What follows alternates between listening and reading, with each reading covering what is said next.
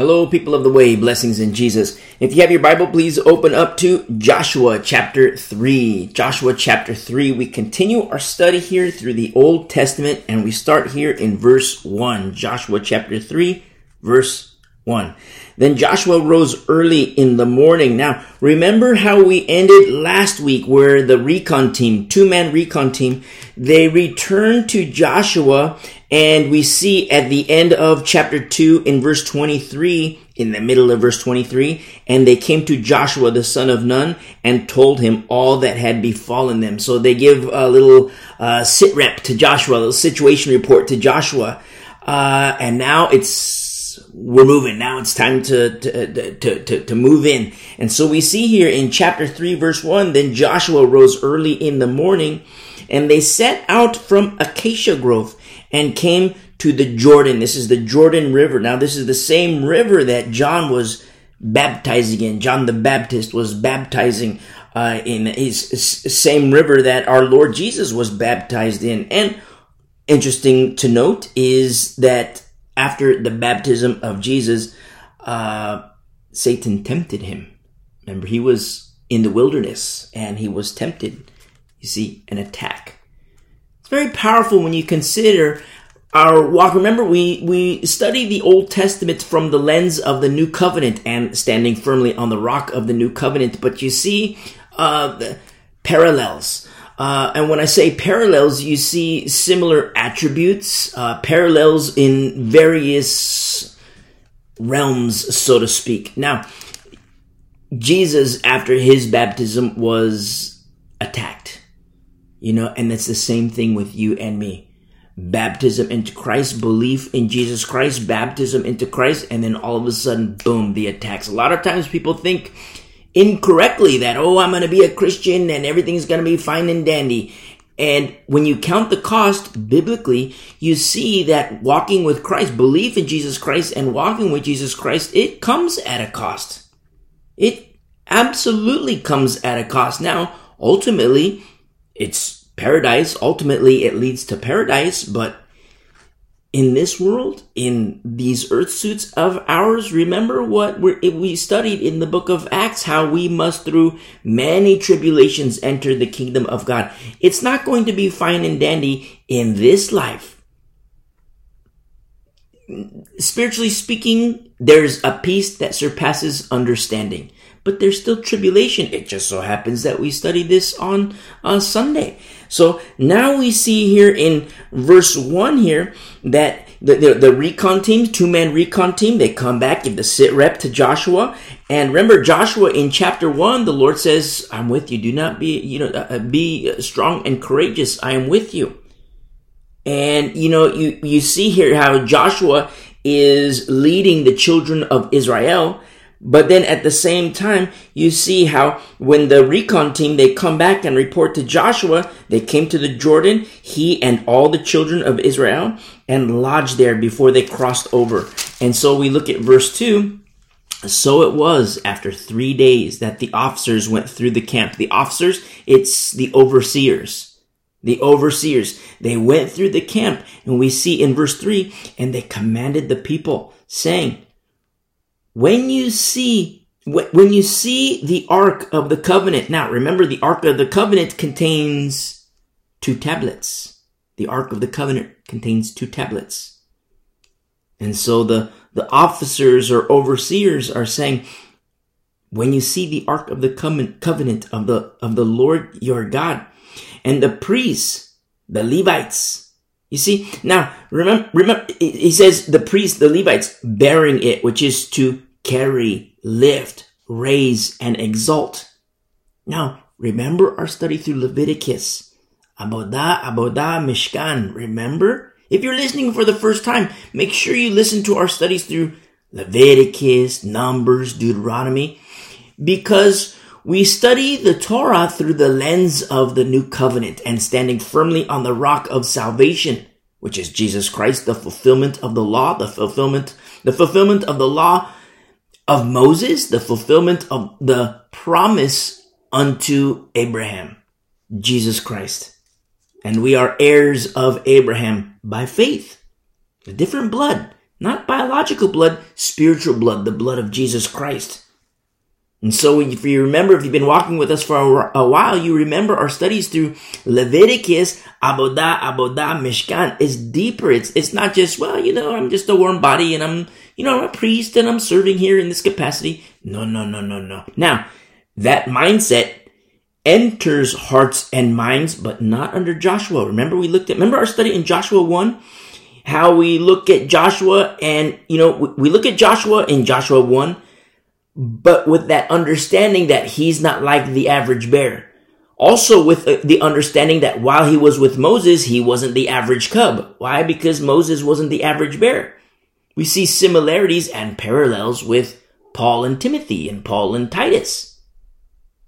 We have to understand the Old Testament from the lens of the New Covenant. And the Old interprets the New, the New interprets the Old, and we have the full counsel of the Word of God. Abodah, Abodah, Mishkan. And so you see here in verse 3 how the, the officers, they go throughout the camp and they say, when you see the Ark of the Covenant of the Lord your God and the priests, the Levites bearing it or exalting it or lifting and raising and carrying it. Now, when you see that happen, now it, it, there's a response. The people need to respond. And the overseers say to them, then you shall set out from your place and go after it. You shall set out from your place and go after it. Now, set out is to begin a journey, literally to pull out the tent, tent pegs or the tent pins. That's how it translates. You shall set out to begin the journey or pull out the tent pegs. It's not just to aimlessly go over here, go over there, go over here, point A, point B. No, there's order. Not pull out your tent pegs and go, you know, wherever the heart desires. No, it's to pull out the tent pegs and follow, you know, the Ark of the Covenant. Remember the two tablets. Very important to keep in mind. Now, I don't want to get sidetracked and go off into a side study, but there are certain things that need to be said, and we have an opportune time right now. To set out, the Hebrew word is nasa. N-A-S-A. Nasa. It's to journey. It's where NASA, the space organization, based their uh, uh, based their name out of to journey. Now, you say like you know we're supposed to be studying Joshua, and now you're talking about space. Well, the reason why we bring this up in opportune time, not inopportune, an opportune time, is because what we're seeing today is the rise of anti-Semitism and conspiracy theories. And this is, you know, the world is the world. Corinth is Corinth. But it's entering the church. It is entering the mind of the saints. And a lot of times among these thoughts is the notion that oh, NASA, you know, it's a government conspiracy. It's to deceive. And NASA in the Hebrew means to deceive and uh, very anti-Semitic or it leads to anti-Semitism. And they say, well, NASA means to deceive. And you get a lot of the flat earthers, the flat earth uh, ideology, which is a lie. And they say, well, NASA means to deceive. Well, in the Hebrew, Nasha is to deceive. Nasha, it's like saying, uh, you know, if it's dark outside and somebody says, oh, it's bark outside. And you're like, what? What do you mean it's bark outside? And they say, oh yeah, it's bark outside. Look, there's no light. I can't see very well. It's bark outside. You say, no, no, no, no. That's a bee. That's what, you know, that's like what you see on trees, you know, tree bark or what a dog does. The dog barks. Uh, but dark, you need to flip that D around, you know, flip it on its, on its axis, so to speak, and turn it around. So instead of a B, it's a, a, a D. Now it's dark outside. And so among these certain individuals, in this rise of anti-Semitism that is entering the mind of the saint, they say, well, you know, NASA is to deceive. And so they base this on that. And it's the right, it's creeping in. It's creeping in. And they say, well, it's Nashai or, or NASA, NASA means to deceive. No, it doesn't. Nasa is to journey. Nasha is to deceive. It's like, you know, oh, it's bark outside. No, no, no. That, you're using a B. You should be using a D. It's dark outside. You see, similar concept. Now, since we brought up the, we mentioned flat earthers, turn with me to Ecclesi- Ecclesiastes. Ecclesiastes chapter 1. Really quick. Little side study. And in Ecclesiastes chapter 1, we see here in verse 6, Ecclesiastes chapter 1, the wind goes towards the south and turns around to the north. Now, how this translates in the Hebrew in verse 6, the wind goes toward the south and turns around to the north. And how this translates is the wind goes towards the south and sabab in the Hebrew. Sabab in the Hebrew. And so we see here sabab in the Hebrew is to revolve. And to revolve is to move in a circular orbit. And so we see here in verse 6, the wind goes toward the south and turns around to the north, or the wind goes towards the south and revolves to the north. Now, if you have a globe in orb and you have your finger, say like in, um, uh, uh, uh, say it's, you put your finger on Greece, okay? And you put your finger on Greece and you, you're on the globe, you know, this orb that's in front of you, and you put your finger on Greece, and you go south. You track down, just straight south. South, south, south, south, south. Your finger goes down, south, south, south, south, south. And finally, you're going to get to a point where you're so far south, but you keep going with your finger in the same direction. And what happens is that you're going to get to the bottom, and then the south is going to turn north on the other side. And that's what we see here in verse 6. The wind goes toward the south and sabab or revolves or which is to move in circular orbit to the north. And says the wind whirls about continually or sabab sabab, which is it keeps revolving. Now your finger that was on Greece, you go south, south, south, south, south, and you're going to get so far south that on the other side it starts to go north and you keep going the same direction, you're going to go north, north, north, north, north on the other side of the globe. Greece is on the other side of you. And so you're going to keep going north, north, north, north, north, and you're going to go so far north that all of a sudden, that same direction, it's going to turn into south. And then go south, south, south, or yeah, south, south, south, and then boom, Greece again. And that's what the Bible says here in verse 6. Ecclesiastes chapter 1. The wind goes toward the south and turns around to the north. The wind whirls about continually, which is sabab sabab, which is to keep revolving, and comes again on its circuit, which is a roundabout circle. You see, this idea of the flat earth theory, it's part of a seduction to question origins and then to also place blame on Jews. I've had lengthy conversations with certain conspiracy theorists, and it's very anti-Semitic. Oh, you know, the NASA means to deceive, and the Jews are like this, and the Jews are like that, and all the Jews are destroying the world, and all this. And I get the idea, but understand in the rise of the Antichrist spirit, it is anti Jew and anti Christian. And we're seeing the fruit of it bad fruit, nasty fruit, evil fruit. We're seeing the rise of it enter the church. You see? And if that's you, if you're listening and you're caught up in that, I say unto you, come out of her, my people you, you're deceived. You see, there is a way that seems right to a man, but its end is the way of destruction. That's what the Bible says. And I get the idea of questioning the narrative in a lot of ways. The questioning the narrative is beautiful. It's healthy. It's good. I mean, look at, uh, look at the news. I mean, you watch the news and, you know, if you, if you believe what you see in the news, I mean, it's, it's certain that you're deceived. You see? False narratives that we see in the news, false narratives that we see in so-called science, false narratives that we see in so-called medicine, especially in these last days. And it's going to get worse and worse and worse. And in a lot of ways, it's healthy to question the narrative. It's good to question the narrative.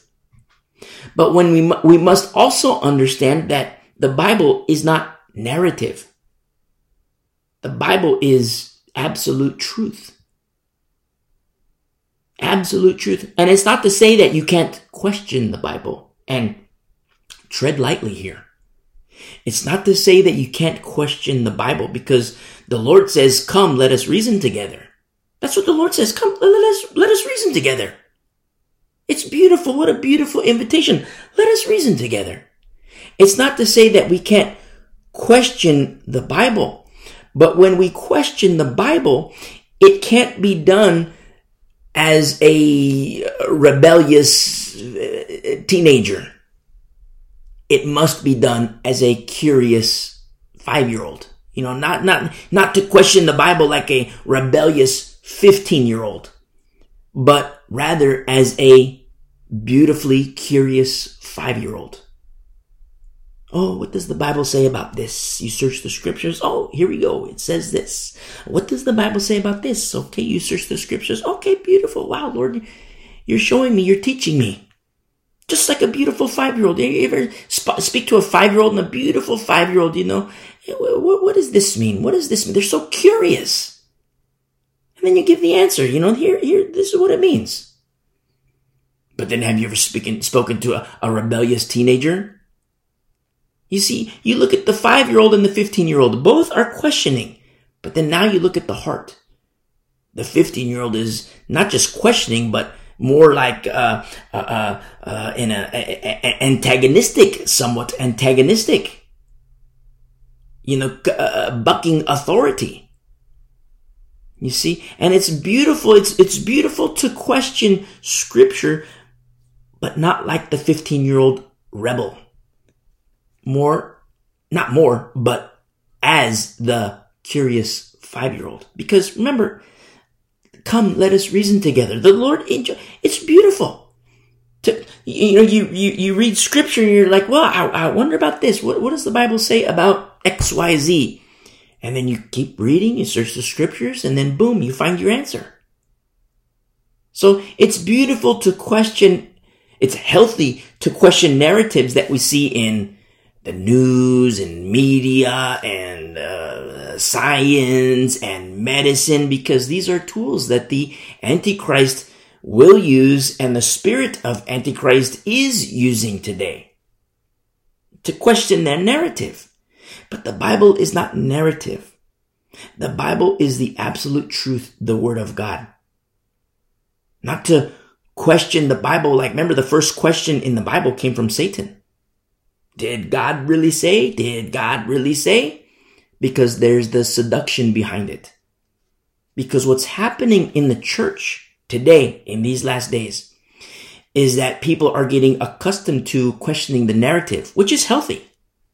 Questioning the narrative of the news and media and science and everywhere we go. But then at the same time, when we apply that concept and adapt to that methodology and we apply that to scripture, now we must understand what is my heart? What is your heart?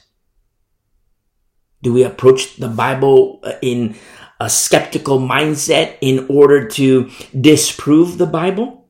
Or do we do so just like that beautiful child who questions and says, Mama, Papa, what does this mean?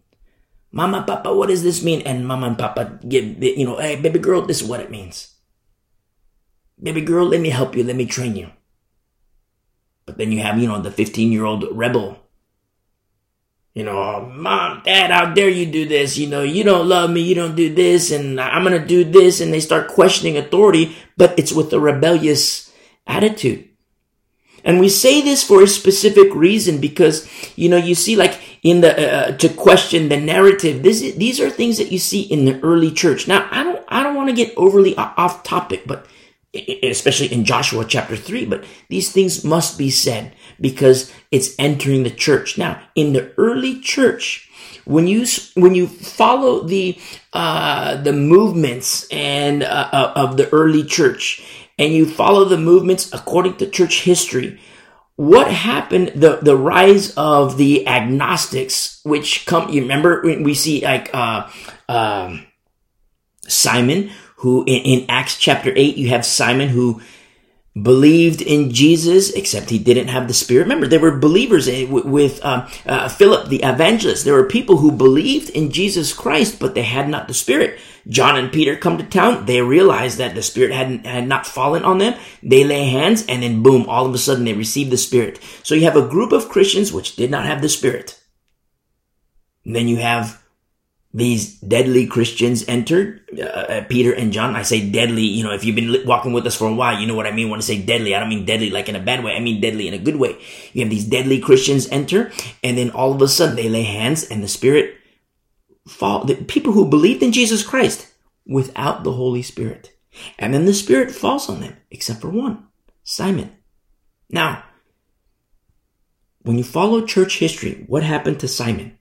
From that point. Remember, he didn't have the Holy Spirit. Why? Because of wickedness in his heart. Listen to our study through Acts 8. You'll understand more. But when you follow the movements of Simon from that point, and what happened, this is according to church history, what happens is that you have the rise of influencers unto the Nicolaitans, mentioned in the Bible whose deeds were evil. And not only that, the rise of the Gnostics, Gnosticism. And when you see in the early church, these Gnostics came back and they spoke like they were Christians. And then you start to sow the seeds of Catholicism, Roman Catholicism. You start to sow the seeds of Calvinism. Now, when I say Calvinism, this is pre John Calvin, but I'm talking about uh, uh, uh, like predestination, certain ideologies about predestination, certain ideologies which you know, uh, uh, which you know we kind of prescribe to Calvinism, but there are earlier uh, semblances of this in the rise of Gnosticism in the church, and it all emanates from no spirit no spirit. Remember, the spirit of the Lord leads in the truth of God's holy word. Another spirit will lead outside the truth of God's holy word. Now, this is all in accordance to church history. But it's very important to understand how these things can creep into the church and enter the church and enter the mind of the saint. And when it enters the mind of the saint, we get problems. That's how deception enters the church. That's how deception enters the church. And then a Christian, well meaning Christian, a baby Christian, could all of a sudden be like, wow, you know, this guy, yeah, he believes in Jesus, but unbeknownst to them, he has no spirit. Oh yeah, this guy believes in Jesus, so he says this about Jesus, and I'm gonna believe what he says. Remember when Paul says, you know, I fear for you, Corinthians, remember when he says, I fear for you because you might well put up with it? And what happened to the Christians is they were putting up with it. Look at Galatia. They put up with it, uh, uh, being seduced to return to the law. Righteousness doesn't come through the law. This is how the seduction enters the church. It's how it happens. And it's getting worse and worse and worse and worse. And it's going to continue to be, to, to grow worse. And you're seeing the rise of anti-Semitism inside the church among Christians. The world is the world. And the rise of anti-Semitism, it's, it, it, it's, it, it's growing. But inside the church, the rise of the BDS movements inside the church, it's happening.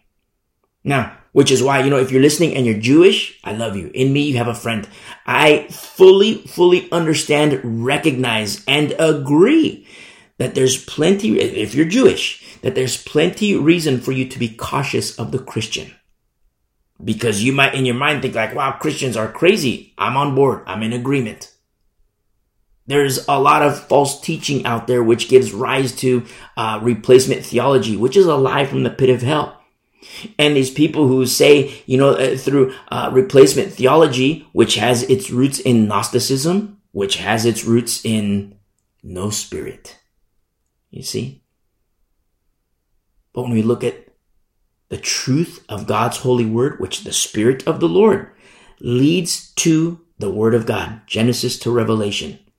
Now, in, in, in with this rise of Gnosticism in these last days, you have these people who are basing their ideologies, they say, well, you know, I mean, take Simon, for example. He has no spirit.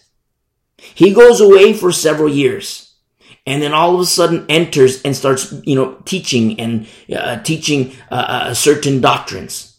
Now, this is church history, but what happens in with, with uh, uh, uh, the rise of Gnosticism? Now these people come back and they enter the church, and they pull away from truth the whole time.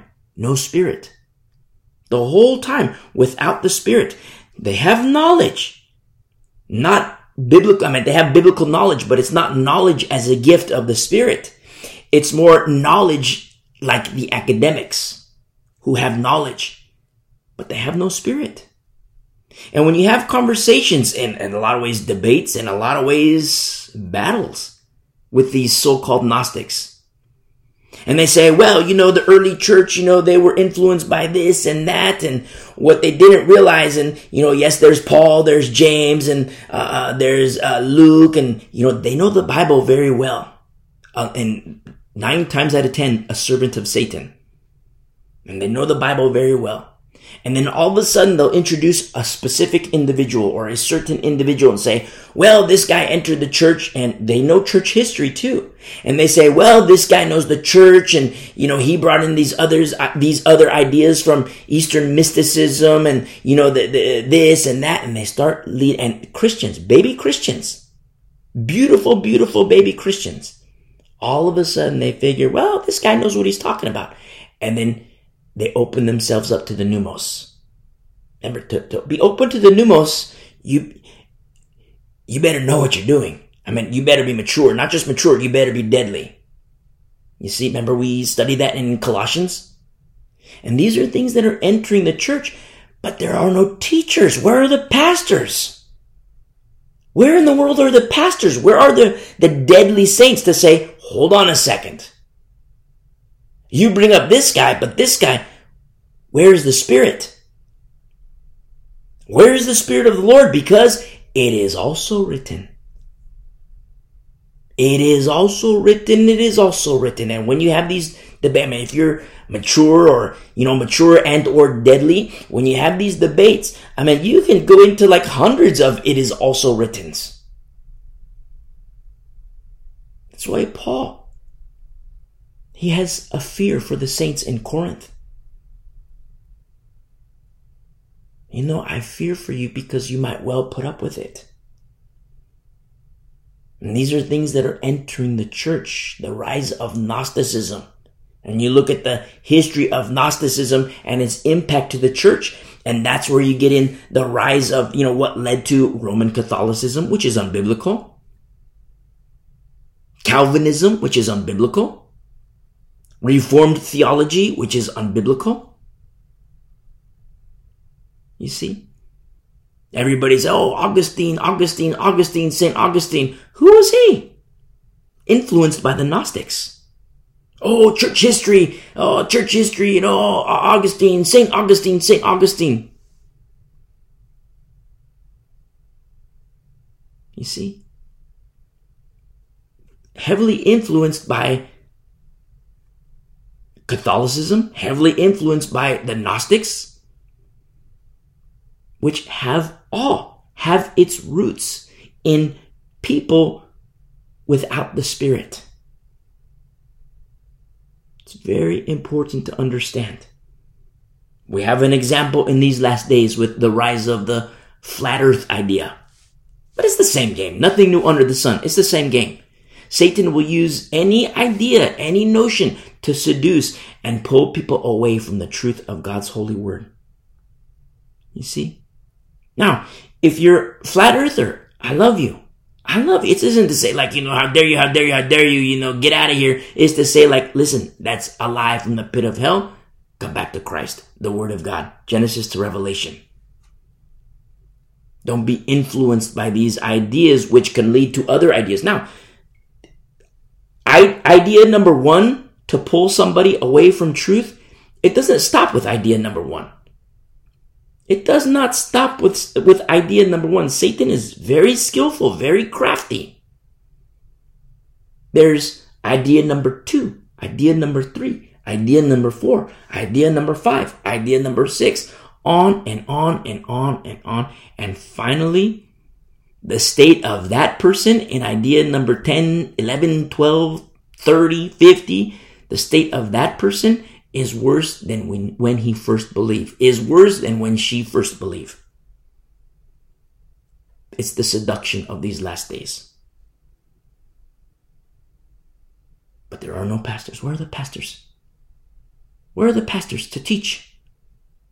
Where are the pastors to protect? Where are they? I mean, they call themselves pastors, but where are they? You see? They call themselves shepherds. Why aren't they shepherding? Why is this happening inside the church? I mean, the world is the world. Corinth is Corinth. But I'm talking about among the saints. And so we give this example of, you know, uh, uh, uh, NASA because it, it, a little bit off topic from Joshua 3, but very necessary to be said for such a time as this to understand, for us to understand how this seduction happens. Don't forget, Satan is a fisherman too. Don't forget, as we see the recon team of Joshua, Satan also has his recon team. His servants, who present themselves as ministers of righteousness. They look like a pastor. They speak like a pastor. But they're wolves. You see? Don't forget. I mean, we see Israel on offense. You see the war footing of Israel led by Joshua. Beautiful the elders and everything's beautiful under Joshua, under Moses, beautiful, under Joshua, beautiful. But then at the same time, don't forget in war footing, there's defense, there's offense, but Satan has his spies as well. You see? You know, when, when you're in a fight, you can be on offense, but don't forget the other guy's on offense too, you know? Same thing. Spiritually speaking, saints of Jesus Christ, we're, we're, we have a defensive footing and fewer have an offensive footing. But don't forget the opposing force, Satan, the demonic realm. They're an opposing force as well.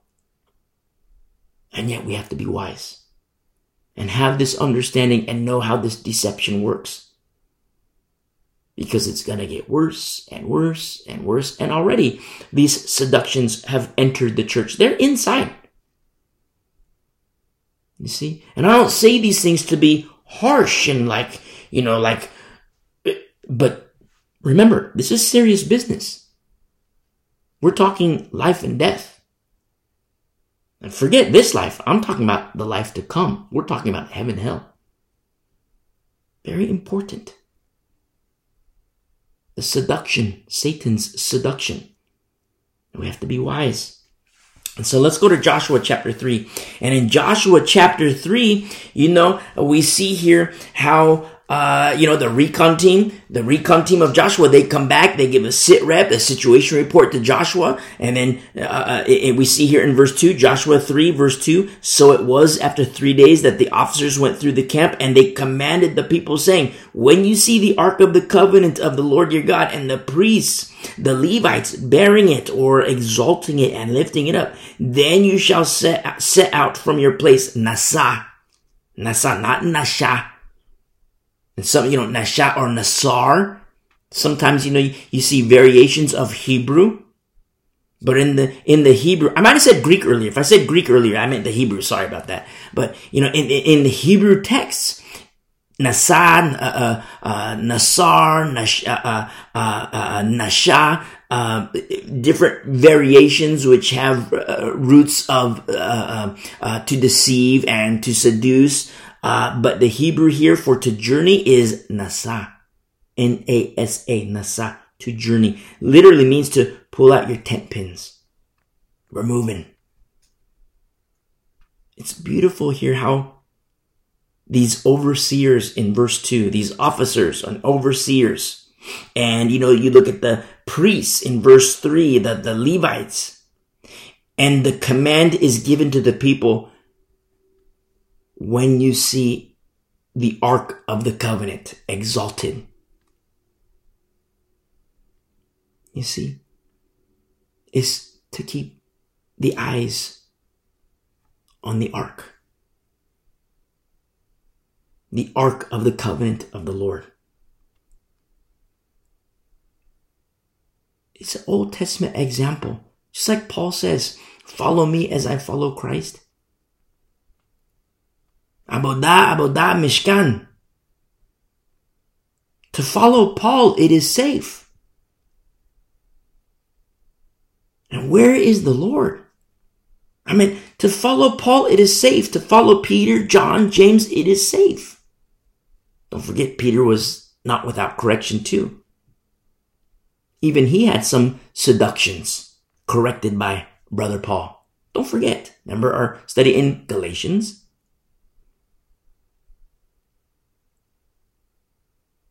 To follow James, John, Paul, Titus, Timothy, Priscilla, Aquila. Safe. You see? Where is the Lord? For Paul to say, follow me as I follow Christ, safe, beautiful, paradise. But I mean, understand that anybody can say, follow me as I follow Christ. Anybody can say it. Anybody. And many people do say it. Follow me as I follow Christ. But understand the formula's got to be right. We stress very, a lot. We stress it a lot. Formula, formula, formula, formula. In all sorts of different vessels. I mean, if you've been walking with us for a while, you understand. Because we've been mentioning it for a while. Formula, formula, formula, formula. You're probably sick of hearing me say formula, formula, formula, formula, but there's a reason. You see? Remember in the Thessalonican saints, the Thessalonian saints, headed for the hills, you know, First Thessalonians, they read Paul's first letter. They read Paul's first letter and they're like, oh my goodness. I mean, definitely room to, to, have the oh my goodness mindset because it's like oh my goodness. I mean uh, prophecies about the last days the return of jesus christ and you know uh, uh, uh thlipsis. Remember we were made for thlipsis. We were kamai for thlipsis. We're made for this. We're made for tribulation and persecution. And it's like oh my goodness. And what the saints did is they headed for the hills and you know we're just gonna camp out here and do our communal living and wait for the return of jesus and then the lord says paul write them again write them a second letter Write them a second letter. Because they've adapted and adopted themselves to this doctrine of imminency, that the return of Jesus is imminent.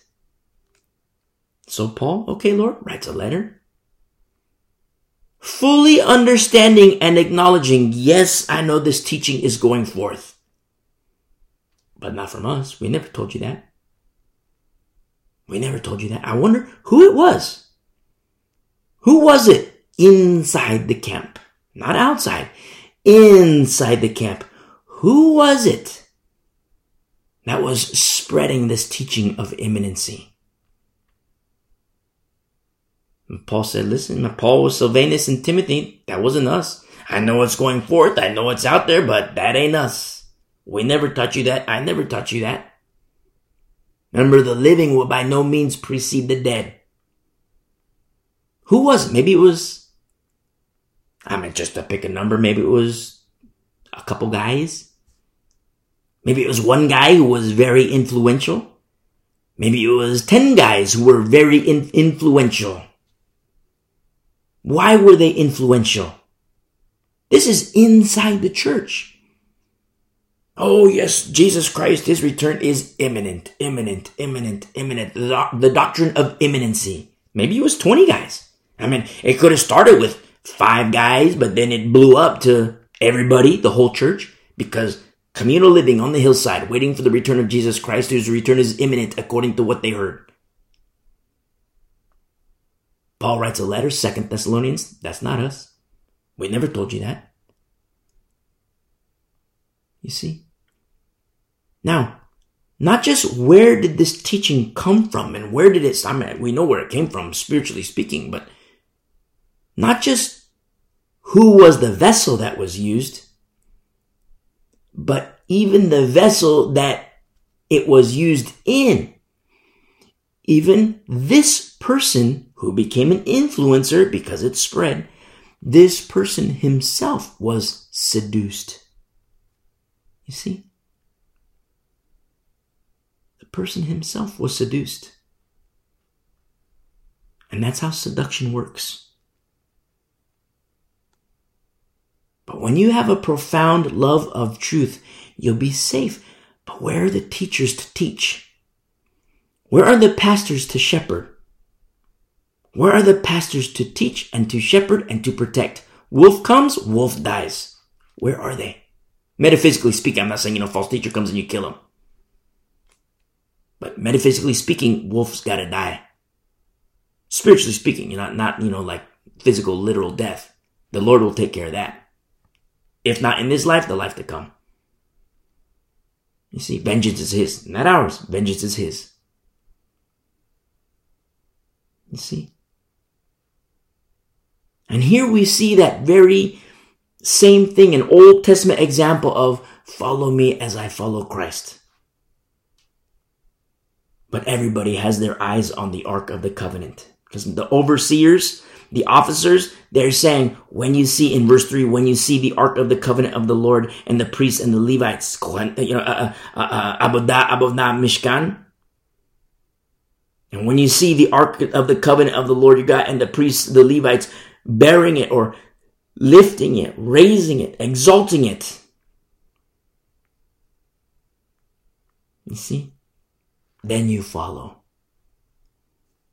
Who is it that exalts Jesus Christ? The real Jesus Christ, whose word is above his name. Remember the disciples, they asked Jesus Christ, what are the signs of your coming? He lists many signs, Matthew 24, he lists many signs, but at the same time, he says that there will be many Christs propagated by many false teachers, false prophets, and many Christs. Lowercase c, not the Christ, many Christs. That's why we say the real Jesus. Sometimes people get like, what do you mean the real Jesus? I mean the real Jesus, as the word says, whose word is above his name. Because a fake Jesus will say, hey, go ahead, take the mark of the beast, you'll still be saved. A fake Jesus will say, let's go grave soaking. A fake Jesus will say, oh, God is done with Israel. A fake Jesus will call the spirit glitter. But where is it that the Lord is exalted? The real Lord, the real Jesus. And where you see that, follow. You see? Just like Paul says, follow me as I follow Christ. These overseers in the camp of Israel. When you see the Ark of the Covenant of the Lord your God and the priests and Levites bearing it or exalting it or lifting it or carrying it, then you shall set out from your place. Then you shall nasa from your place, which is to journey or to pull out the tent pins. Now we're moving. You see? It's not just like, well, you know, it's a little, I, I don't like the weather over here, so I'm gonna pull up my tent pins and, you know, go to Barbados. I'm, I, I don't like the weather over here, so I'm gonna pull up my tent pins and go over here where there's, you know, nice golf courses. I'm gonna go over here where, you know, uh, whatever. Where is the Lord? You see? Sound doctrine an Old Testament example of, just like Paul says, follow me as I follow Christ. Doing that with Paul, safe. Doing that with Timothy, safe. Doing that with Titus, safe. Understand how seduction comes in. I mean, you have the seduction of, uh, uh, just like we see in Thessalonian letters, our study through Thessalonians. The seduction of the doctrine of imminency. You know, not necessarily how it crept in, but the fact of the matter is it crept in. Mm, Paul, Silvanus, Timothy, that wasn't us. That's not us. We told you guys. That wasn't us. But we see other attacks. One of, you know, flat earth entering the church. The whole purpose is to deceive. I mean, just like we see in Old Testament, New Testament, the whole purpose is to be right with God for people, to be right with God. I don't care Jew, Greek, you know, I don't care what color, I don't care what shape, I don't care what age, I don't care, but to be right with God. The opposite of that, servants of Satan, ministers of, they present themselves like ministers of righteousness, but they're really servants of Satan. Pseudadelphos, remember our study in Galatians? The whole purpose is to be wrong with God. You see? And now you see spiritual warfare. And it just so happens that we're going to enter, it just so happens, it just so happens that we're going to be entering the pastoral epistles in our Sunday studies. And it's hardcore. Pastor to pastor, hardcore. Pastor Paul to Pastor Timothy, hardcore. Pastor Paul to Pastor Titus. It's hardcore. We must have this understanding. And so we see here in verse four that, you know, you know, when, when you see the ark exalted among the, the Levites, man, it's the officers, the, the, the, the overseers that are giving these instructions to the people. Then you shall set out from your place or pull out the tent pins and go after it, follow. He says in verse four. Now, remember, we see overseers of both flesh and spirit in the officers and the priests. The instruction is, you know, the ark is exalted and pull up the tent pins and follow. And so understand formula. Just as, you know, we stress in our studies in the Old and New Testament, formula, formula, formula. Remember, this is a different Israel. This is Israel that was formerly influenced by Korah. And we see what happened with how the Lord responded with Korah. You see?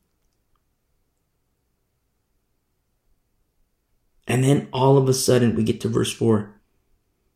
In following, yet there shall be a space between you and it. Space, which is a gap of distance and also a gap of time.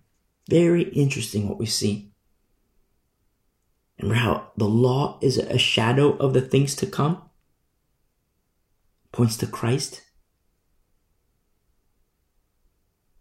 Very beautiful. You see, in the days of Jesus, his earthly ministry, the Pharisees, the scribes, the Sadducees, I could understand a skepticism, not a bad skepticism, but a skepticism to test the spirits. And maybe skepticism is the wrong word to use. I'm not, you know, I, my vocabulary isn't like humongous, so I just say skepticism. But I don't mean skepticism like, you know, the, the petulant 15 year old, you know, rebel. I mean skepticism in terms of questioning like the beautiful, curious five year old.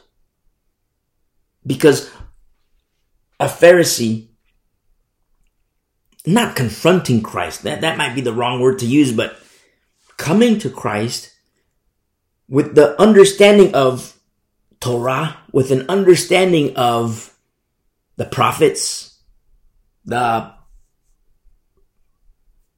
poetic verses, but a Pharisee with that knowledge base.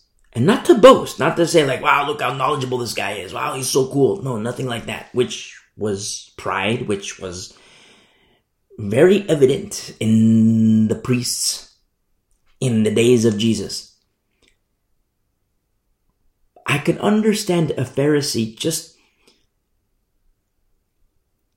knowing his job to protect the flock, so to speak, but knowing his job to make sure that people are right with the Lord.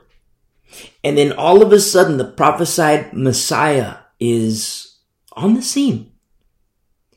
And in order to protect the flock, to make sure that, you know, that this Messiah who's on the scene better be the Messiah that aligns with the Old Testament. Better be the Messiah that aligns with Torah and the, the prophets, the major prophets, the minor prophets. Better be the, the Messiah who aligns with the, the poetic verses. Everything must align and align perfectly. Not a little bit here, not a little bit there, all of it. It all must align.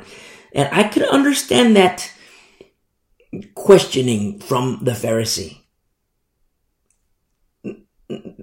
I want to say skepticism, but it's not, it's not a skepticism that has a closed door. It's a skepticism with an open door. And so all of a sudden, the religious leaders, the scribes, the Sadducees, the Pharisees, they should have been the ones to put two and two together.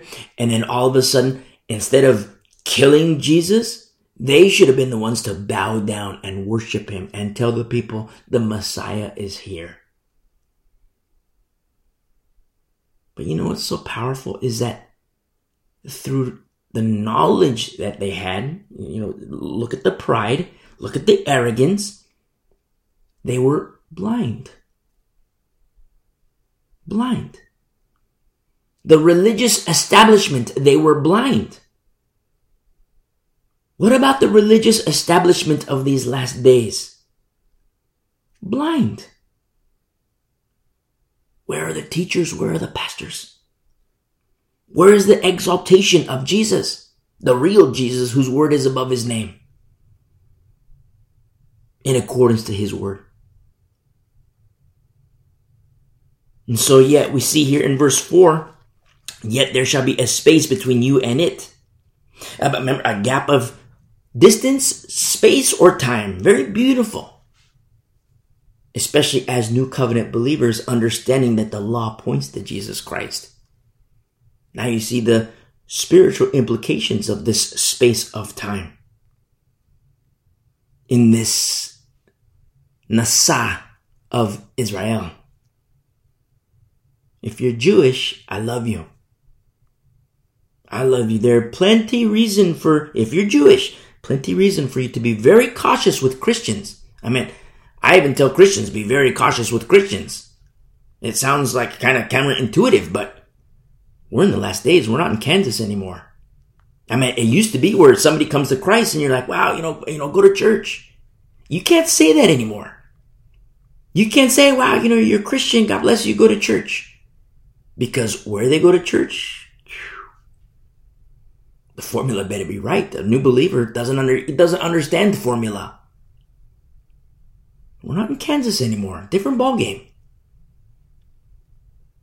So we see here in verse 4, yet there shall be a space between you and it about 2,000 cubits by measure, or, you know, like about a, a thousand yards. And he says, do not come near it. Do not come near it. Remember, we look back on these passages from the lens of the new covenant. We are new covenant believers and understand if you, if you've been walking with us for a while, you remember our study through Romans, how in the law is death. In the law is death because through the law comes the realization of sin. You see, and the wages of sin is death. Very important to remember. There's a reason why there's very, very major restrictions on certain things in the law. And I don't mean to say things like, you know, in a disrespectful way. I mean things as things, such as the Ark of the Covenant. He says, do not come near it. These are the overseers or the officers who are giving these instructions to Israel. He says, do not come near it that you may know the way, that you may know the way by which you must go. For you have not passed this way before. See, in the Old Testament, Old Covenant, you know, don't touch, don't come near. The ark, you know, don't, don't touch, don't come near. Very specific blueprints for the high priest. Within the priesthood, even within the priesthood, there's very specific instructions, but within the priesthood uh, of the Kohanim, even more, you know, hardcore restrictions on, you know, uh, for the high priest. Old covenant. New covenant, it's no longer don't touch, don't come near. It's deeper. It's come inside. You see?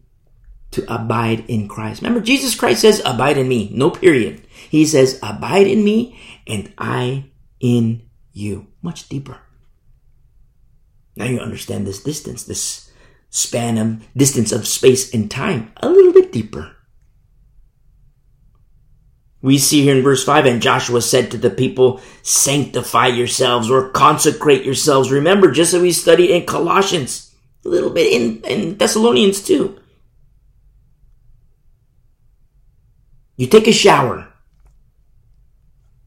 You're not the water. You're not the soap. You're not the shampoo. You're not the conditioner. But we still have a role to play. You see? You take a shower, you're not the soap, you're, you're not the water, you're not the soap. But you still have something to do, which is get inside. Get inside the shower. You see?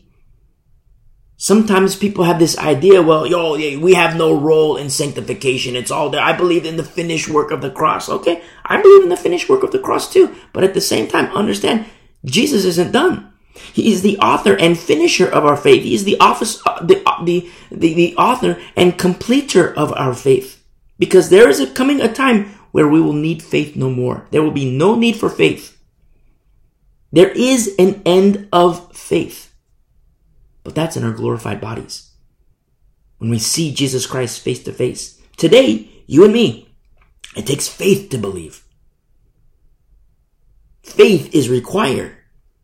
But there is coming a time when we won't need, I mean, if you and I were to meet, we shake hands, we hug, you know, I love you, God bless you, brother, God bless you, sister.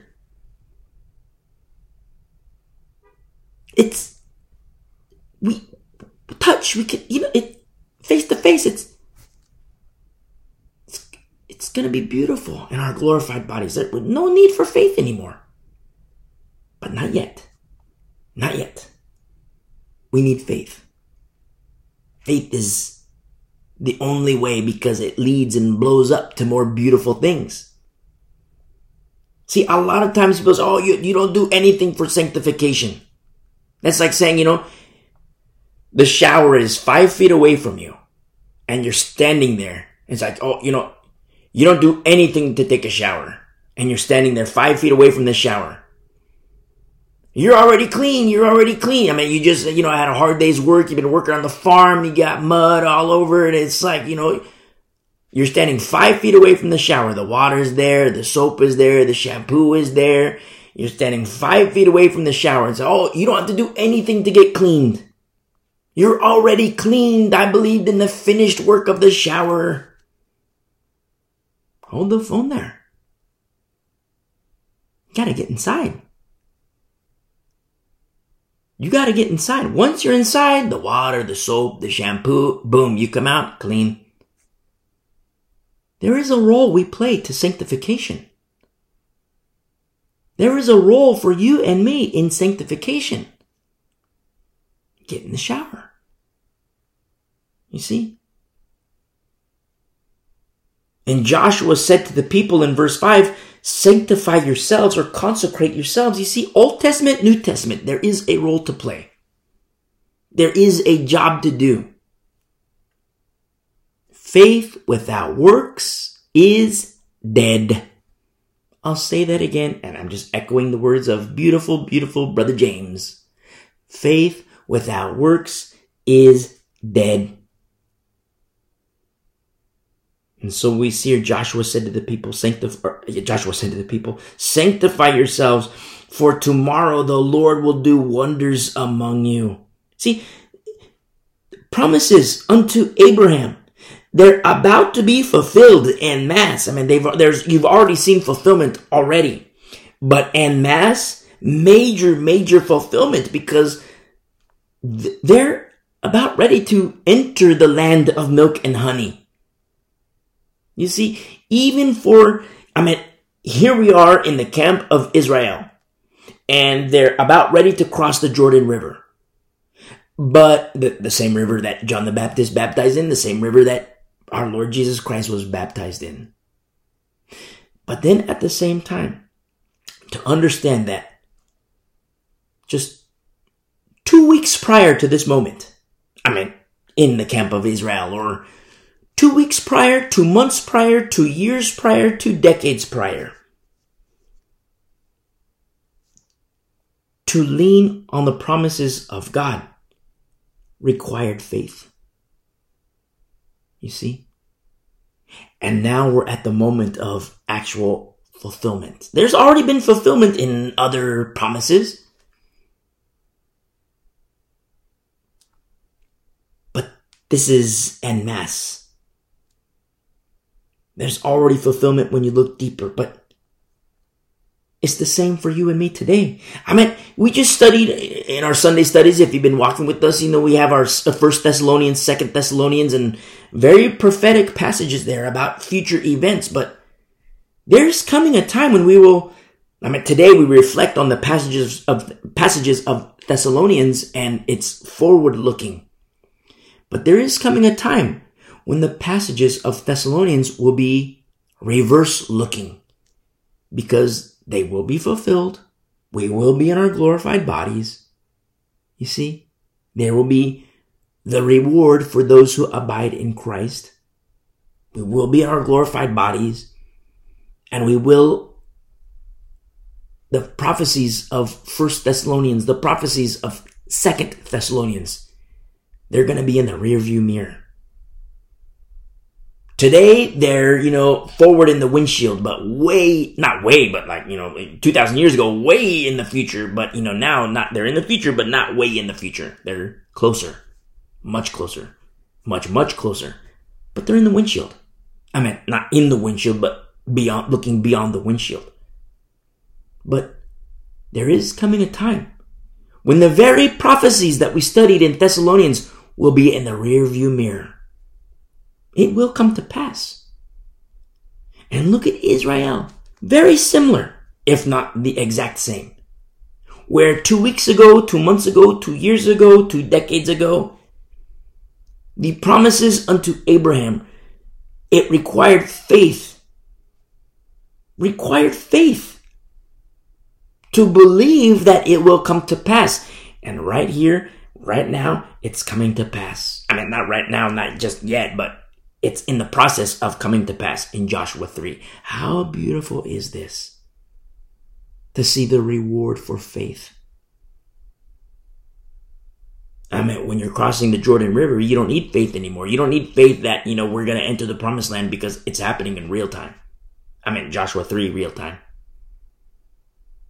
It's going to be the same for you and me. The exact same. When you and when we pass over into the promised land. And I speak of paradise.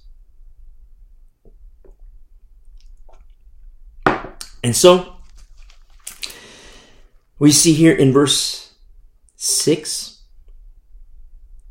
then Joshua spoke to the priests, saying, Take up the ark of the covenant and cross over before the people. Remember, there's a space. In verse 4, there shall be a space between you and it. There's this gap. And so Joshua is saying uh, uh, uh, uh, to cross over before the people. So the priests, they respond. So they took up the Ark of the Covenant and went before the people. You see, they went before the people.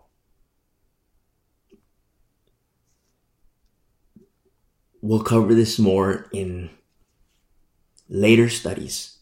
Depending on how deep we get into the 70th week of Daniel, we'll study this more in future studies. In verse 7, we see, And the Lord said to Joshua, This day I will begin to exalt you or magnify you. Now, it's not exalting like in a carnal sense. It's exalting like he's the leader. Joshua is the leader.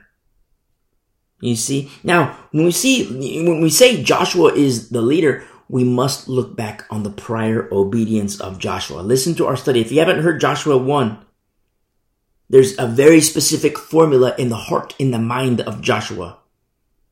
You see? A profound love of the Lord, a profound love of truth in Joshua. I meant when Israel was defiled, who wasn't? Moses and Joshua. You see? When Israel was defiled, who wasn't? Moses and Joshua. Two man team. Beautiful. Beautiful in, in them, but you know, ugly in the rest. But look at the beauty of repentance. Because Aaron, who fashioned the golden calf, became high priest. You see? Even with Moses, with Moses and Joshua, they come down. Okay, you know, uh, Aaron, let's get you cleaned up. I mean, it wasn't that. It wasn't like you know, let's get you cleaned up. There was it, it was pretty hardcore because Aaron, through his disobedience, caused Israel to be in a state of filth. Moses even called him on it. He says, "Because of you, Aaron, you are the one who permitted this."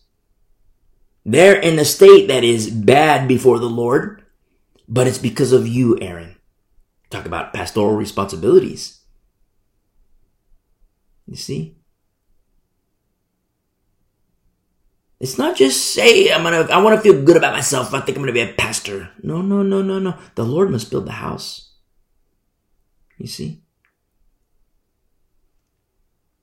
And so at the same time, we see here that, you know, uh, uh, uh, um, in verse 7, and the Lord said to Joshua, This day I will begin to exalt you in the sight of all Israel. Because in Deuteronomy 31, Moses passed on leadership to Joshua.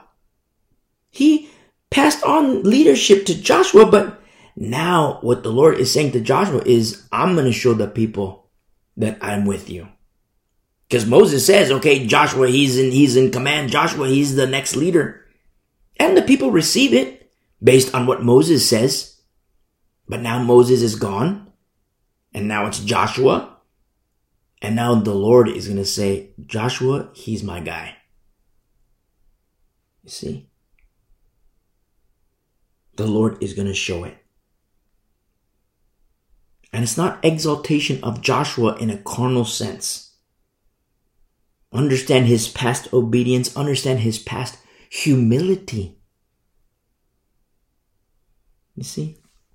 And so we see this day in verse 7 I will begin to exalt you in the sight of all Israel, that they may know, that they may know that as I was with Moses, so I will be with you. You shall command the priests who bear the ark of the covenant, saying, When you have come to the edge of the water of the Jordan, you shall stand in the Jordan. Very specific blueprints and instruction are being given to Joshua, just like blueprints and instructions that were given to Moses. Very specific in accordance to the word of God. Very specific. But there are very specific blueprints and instructions given in the word of God that pastors need to teach. You see? The whole purpose is not to exalt the pastor or the teacher. It's so that the people can be right with God. Guided by the Lord. Old Testament, New Testament, we see the exact same formula, the exact same method and methodology, modality, the exact same. Same God. You see? He never changes. We look at verse 9. So Joshua said to the children of Israel, Come here and hear the words of the Lord your God. And Joshua said, By this you shall know that the living God is among you. See, he I love this. He doesn't say like, oh, by this you shall know that I am awesome. By this you shall know that, oh, look how God is, you know, uh, exalting me and I am awesome. No, you don't see that. He says, by this you shall know that the living God is among you and that he will without fail drive out from before you the Canaanites without fail, he says. Now, remember, we make very specific mention and reiteration of formula, formula, formula, formula. Because the Canaanites, they instilled fear in the previous generation of Israel. You know, some of the parents of these very people here in Israel, grandparents of these very people. The Canaanites, they were huge. They were huge. Oh my goodness, look, his, his, his uh, bicep is the size of my torso. This guy is huge. And Lord, do you want us to go fight these guys? And the previous generation, they were scared. And in their fear, they were disobedient to the Lord. And 11 days became 40 years. Remember, the Lord is reactionary. He disciplines those whom he loves. Just like the New Testament teaches us as New Covenant believers, if we are without chastisement, we are illegitimate. Translate says, if we were, if we are without chastisement, we are bastards. That's how it translates. Some translations even say bastards. I don't want that. I don't want that for any of us. Myself included, we're in the same boat. I don't want that for you. I don't want that for me. I don't want that for us. You see? But this generation, in the camp of Israel. The living God is among you, and that he will without fail drive out from before you the Canaanites and the Hittites and the Hivites and the Perizzites and the Girgashites and the Amorites and the Jebusites. You see, victory after victory after victory after victory.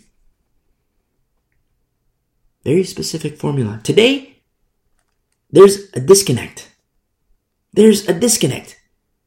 No victory after no victory after no victory after no victory. Why? Where's the formula? Where's the blueprints? You have people who are teaching who have no business teaching. You see? Oh, go ahead and take the mark of the beast, you'll still be saved. Oh, this guy oh, is, is molesting children. Oh, that's okay. He could still be an elder. Oh, what's that? He gets a 20 year sentence in prison? Oh, that's okay. We'll help him in his prison ministry. Fools. Oh, this guy's beating on his wife? Wife, you have to submit. Oh, this guy is uh, having sex with a child, a four year old girl. This guy is doing his sexual things with the four year old girl. Well, wife, it's your fault because you let yourself go. Wickedness, wickedness, wickedness. It's happening. It's happening. Yes, that these events that we see in the church today, very ugly. Very ugly. Disgusting, disgusting, disgusting. But what do you expect among the carnal? What do you expect from those sans spirit? What do you expect on those from those without the Holy Spirit? What do you expect? They have not the Spirit. Remember, the Spirit of the Lord guides in the truth of God's holy word. The Holy Spirit.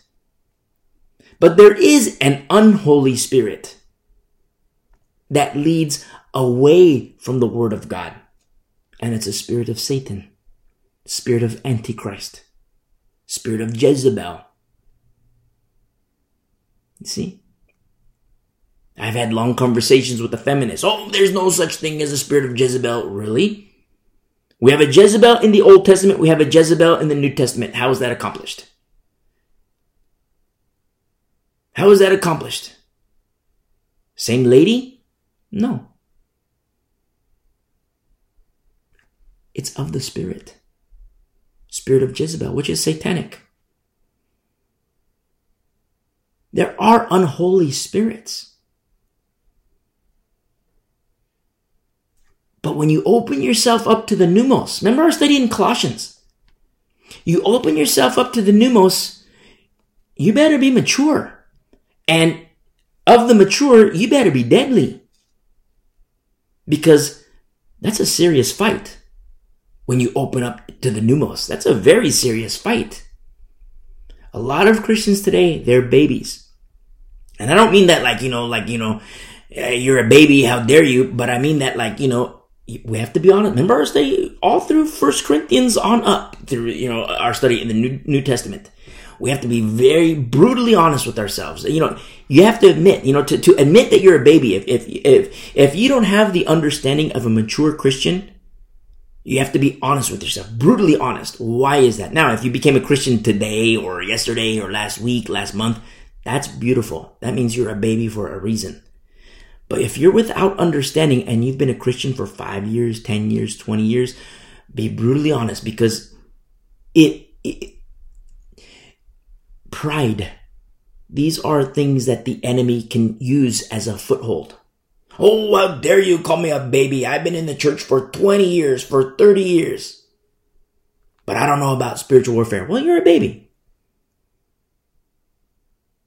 Christians who've been in church for over 30 years, and I know Christians in this exact situation who've been in church for over 30 years and have never, ever, ever heard about the mark of the beast. Christians. They believe in Jesus and have never ever heard nor read about the mark of the beast. Now we can look at the pastor and be like, okay, where in the world do you go to church? That's not a pastor. Because he, he doesn't teach. And there are pastors who I know who refuse to teach the book of Revelation because it's too judgmental. Oh, I don't want to hurt people's feelers. So I'm not going to teach Revelation. It's too hardcore. If I teach, then people will leave. And that's why you have people, Christians, who do not know anything about the mark of the beast. Because they have pastors, so called pastors, who refuse to teach the book of Revelation. You see? Too judgmental, and a lot of times the pastors don't even know. So they don't even touch on Revelation. And I, not to say this is permissible, but a hundred years ago, 50 years ago, not that I could understand it, but in to a certain degree, I, not to suggest that it's permissible, but I could barely, very barely understand it. I don't like it. I mean, you know, 50 years ago, if we were having this conversation, I'd say, listen, you know, stay away from that pastor. But today, in these last days, I absolutely say, listen, stay away from that guy. Oh, he's not a guy, it's a lady. My pastor's a lady. Oh, stay away. Formula, formula, formula, formula. We're living in a time where inside the church, Christians, Christians no victory. Oh, I'm under attack. I'm under attack. I'm under attack. Well, what's the problem? Well, I did my sex. I did my drugs. I did my alcohol. It's like, wait a second. You call it attack, but you ran to that. Remember, it just so happens, it just so happens. We studied this on Sunday. Habitual sin. Habitual sin. And the Bible says, where you see habitual sin, separate. That's what the Bible says. Listen to our study through, through uh, uh, uh, Thessalonians. You'll understand Second Thessalonians. You'll understand. Oh, that's too hardcore. That's too hardcore. I know. I know it is. But then you see Christians, no victory. Why? There's a reason. Remember, listen to our study through Deuteronomy 28. The Lord is reactionary. He responds to obedience, he responds to disobedience. He responds to belief, he responds to unbelief. He responds to wickedness, he responds to righteousness. He responds to repentance. And when you understand that framework, I'm hesitant to say framework, but I'd say framework of obedience or lack thereof because I don't want to put God in a box. No one can do that. But when you understand that framework of obedience and disobedience, you understand why there is no victory in the Old Testament. You understand why there is no victory in the New Testament. You understand why there's no victory maybe in your life. And I tell you from experience, from losing fights spiritually. Spiritually. Carnally, I didn't lose very many. Spiritually, I lost a lot. I tell you these things from experience. There is a better way. There is victory absolutely in Christ. And it's not just, you know, sometimes you hear people say, oh, there's victory in Christ, there's victory in Christ, and they themselves are the crackheads. Oh, there's victory in Christ. You see priests or pastors. Oh, there's victory in Christ, victory in Christ. They're doing the sex, the drugs, the alcohol. That's hypocrisy. That's defunct. Do not follow. But there is absolutely 100% victory in Christ. There is joy in Christ. There is healing in Christ. 100%. But the real Jesus, whose word is above his name. You see? And we're going to see in the camp of Israel, they're going to have victory after victory after victory. Just straight up, the previous generation, they were afraid of the Canaanites. And then all of a sudden, we're going to see, just like in verse 10, that he will without fail drive out from before you the Canaanites, the Hittites, the Hivites, the Perizzites, the Girgashites, and the Amorites, and the Jebusites. You're going to see just straight up victory after victory after victory. It's like, oh my goodness. Who are these people? This is Israel, the people of God. This is Israel. The people of God under the leadership of Joshua, hardcore. Victory after victory after victory. And it's beautiful. But then what happens when Joshua dies and the elders die? And the next generation who do not know the Lord. And then you're going to see loss after loss after loss after loss. No more victories. That's what happens. Because the formula gets messed up. You know what? I don't mean to hurt anybody's feelers. I love you. The exact same thing happens in the church today. There is absolute victory in Christ, but the formula's got to be right. Oh, that's works based. That's works based. No, it isn't, my friend. That is obedience based. Faith without works is dead. Oh, I believe in the finished work of the cross. I believe in the finished work of the cross. And so do I. But God's not done. Just like the shower. You're dirty, you're filthy. You're not the water, you're not the soap, you're not the shampoo, you're not the condition. But you got to get in. You see? And so we see here in verse 11, behold, the ark of the covenant of the Lord of all the earth is crossing over before you into the Jordan. Again, I stress as we get deeper into the 70th week, we're going to cover certain verses a lot more.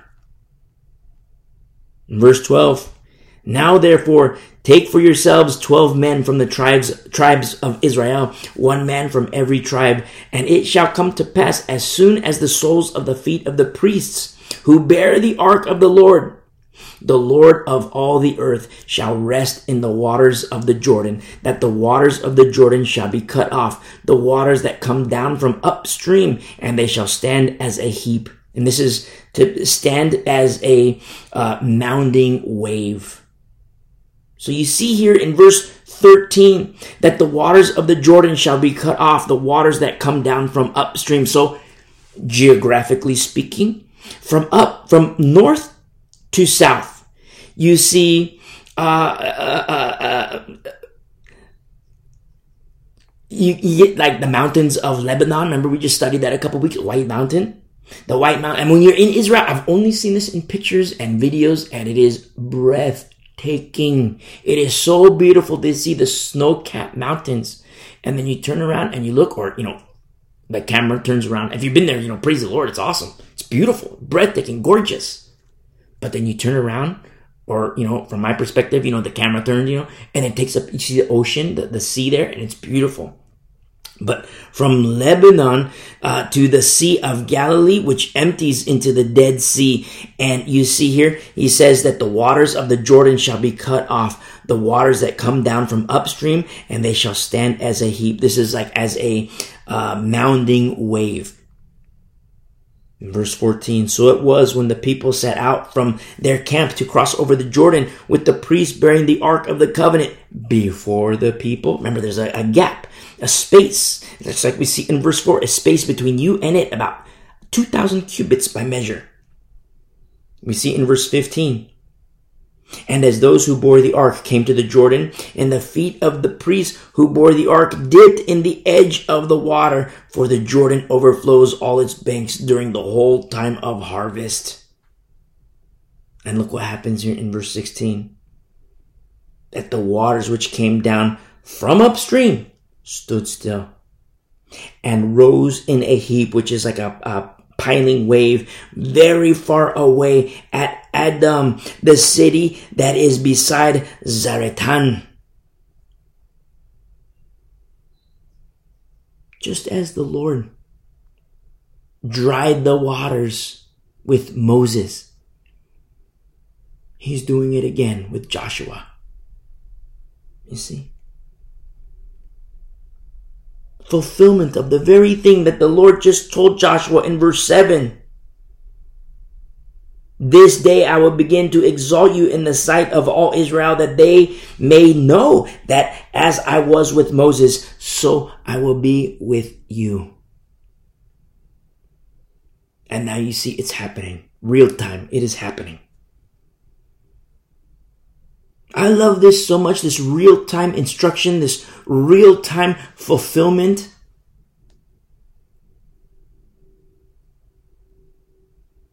The Lord does this.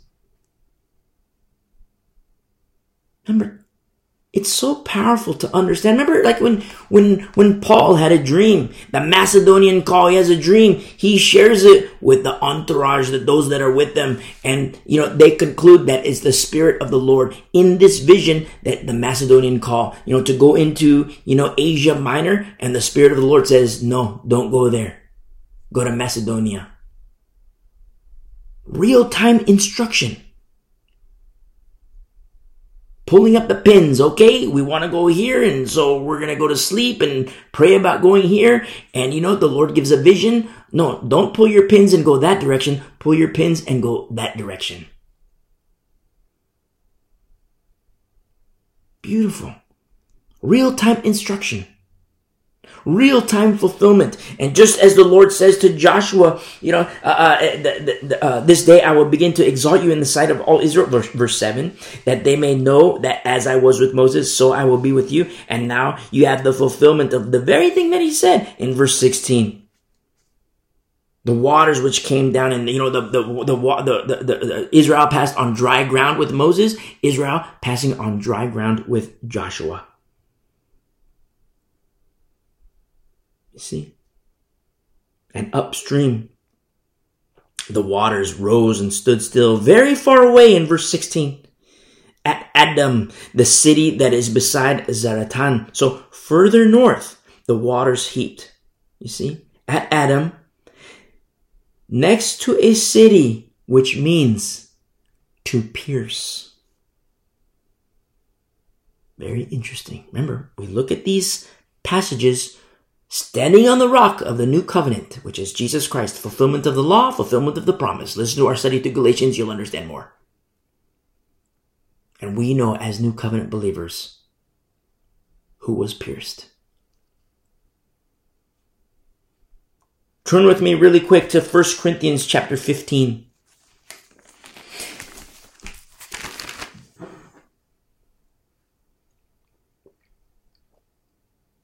And in 1 Corinthians chapter 15, verse 45. And so it is written, the first man Adam, Adam, the first man Adam, became a living being. The last Adam became a life, a life-giving spirit. Speaks of Christ. The first man, Adam, became a living being. The last Adam became a life giving spirit. However, the spiritual is not first, but the natural. And afterward, the spiritual. This is when a soul becomes born again. You and me, formed in our mother's womb. You see? formed in our mother's womb. The Lord putting the bones and the sinews together, forming us in our mother's womb, and we're born in a natural sense, exiting the womb. We're born. But there's more. You know, we're born, we're a baby, we learn to crawl, we learn to walk, we learn to run, we learn to jump, and, you know, at some point, there's a secondary birth. Is to be born again. You see? And that's what happens when a soul is born again. Born of the natural, into the natural and then born of the Spirit unto the Spirit.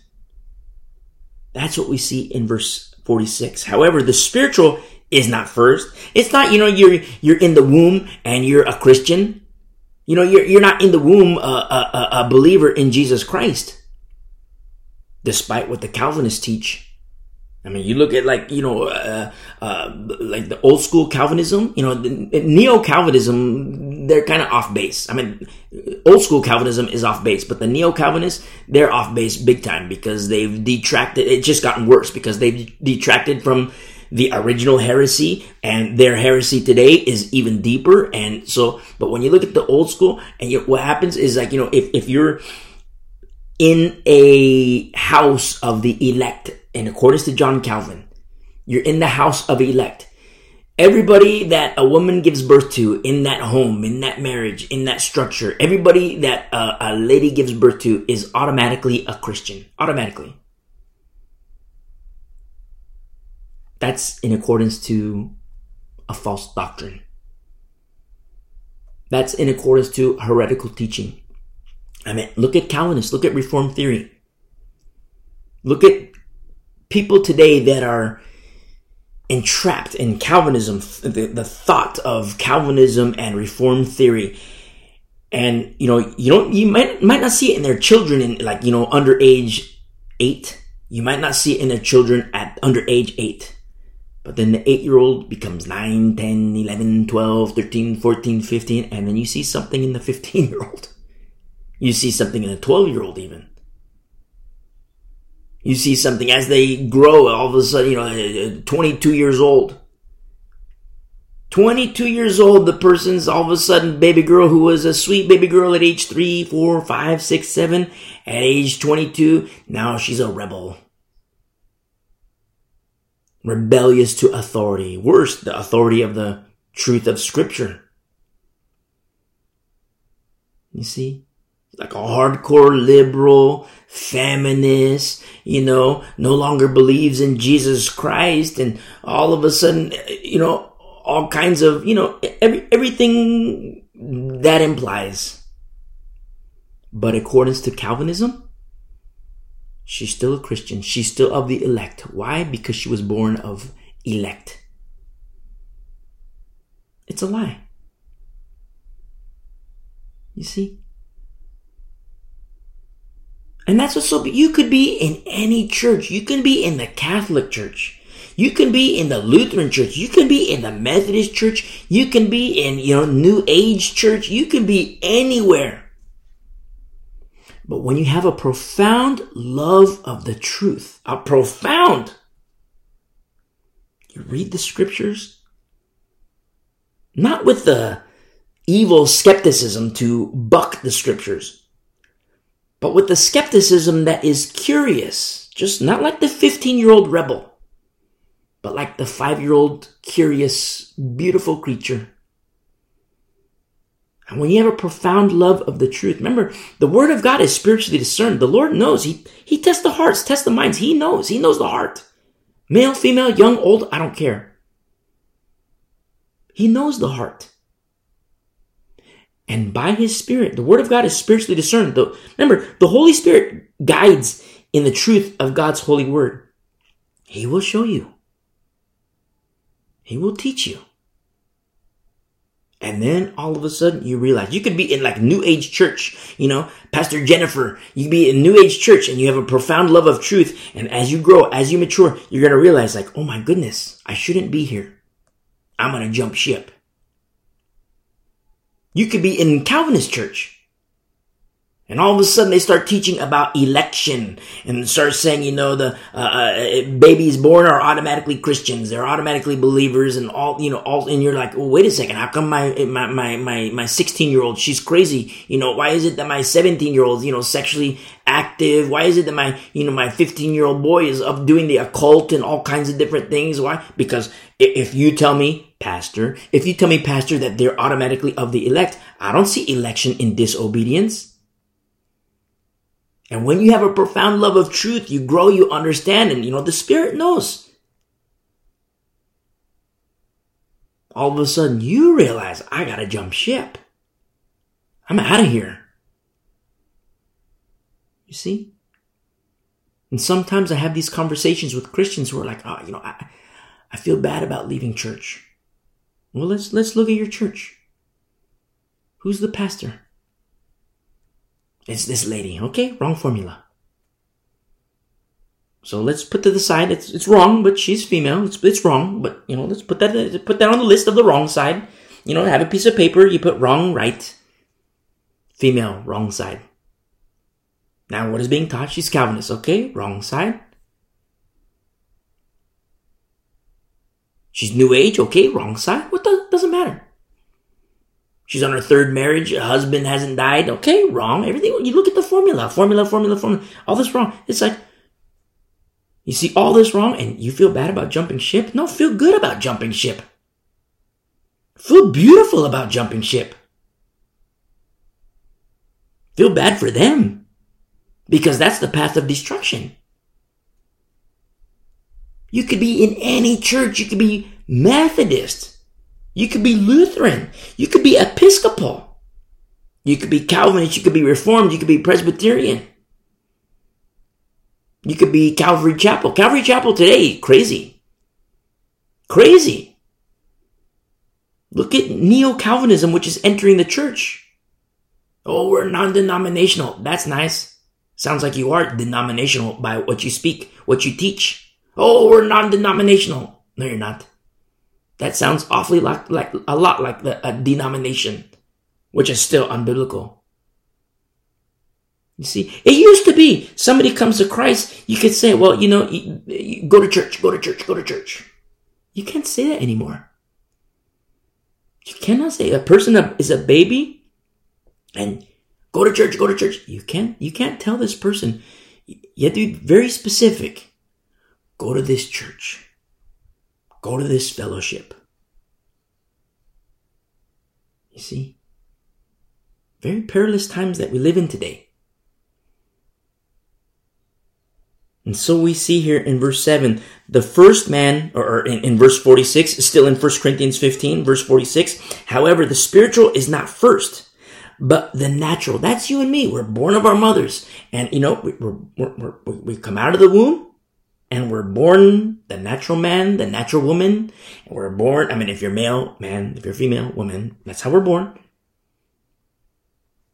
In the natural, according to the natural, born into Adam, first generation. And then, still in verse 46, and afterward, the spiritual.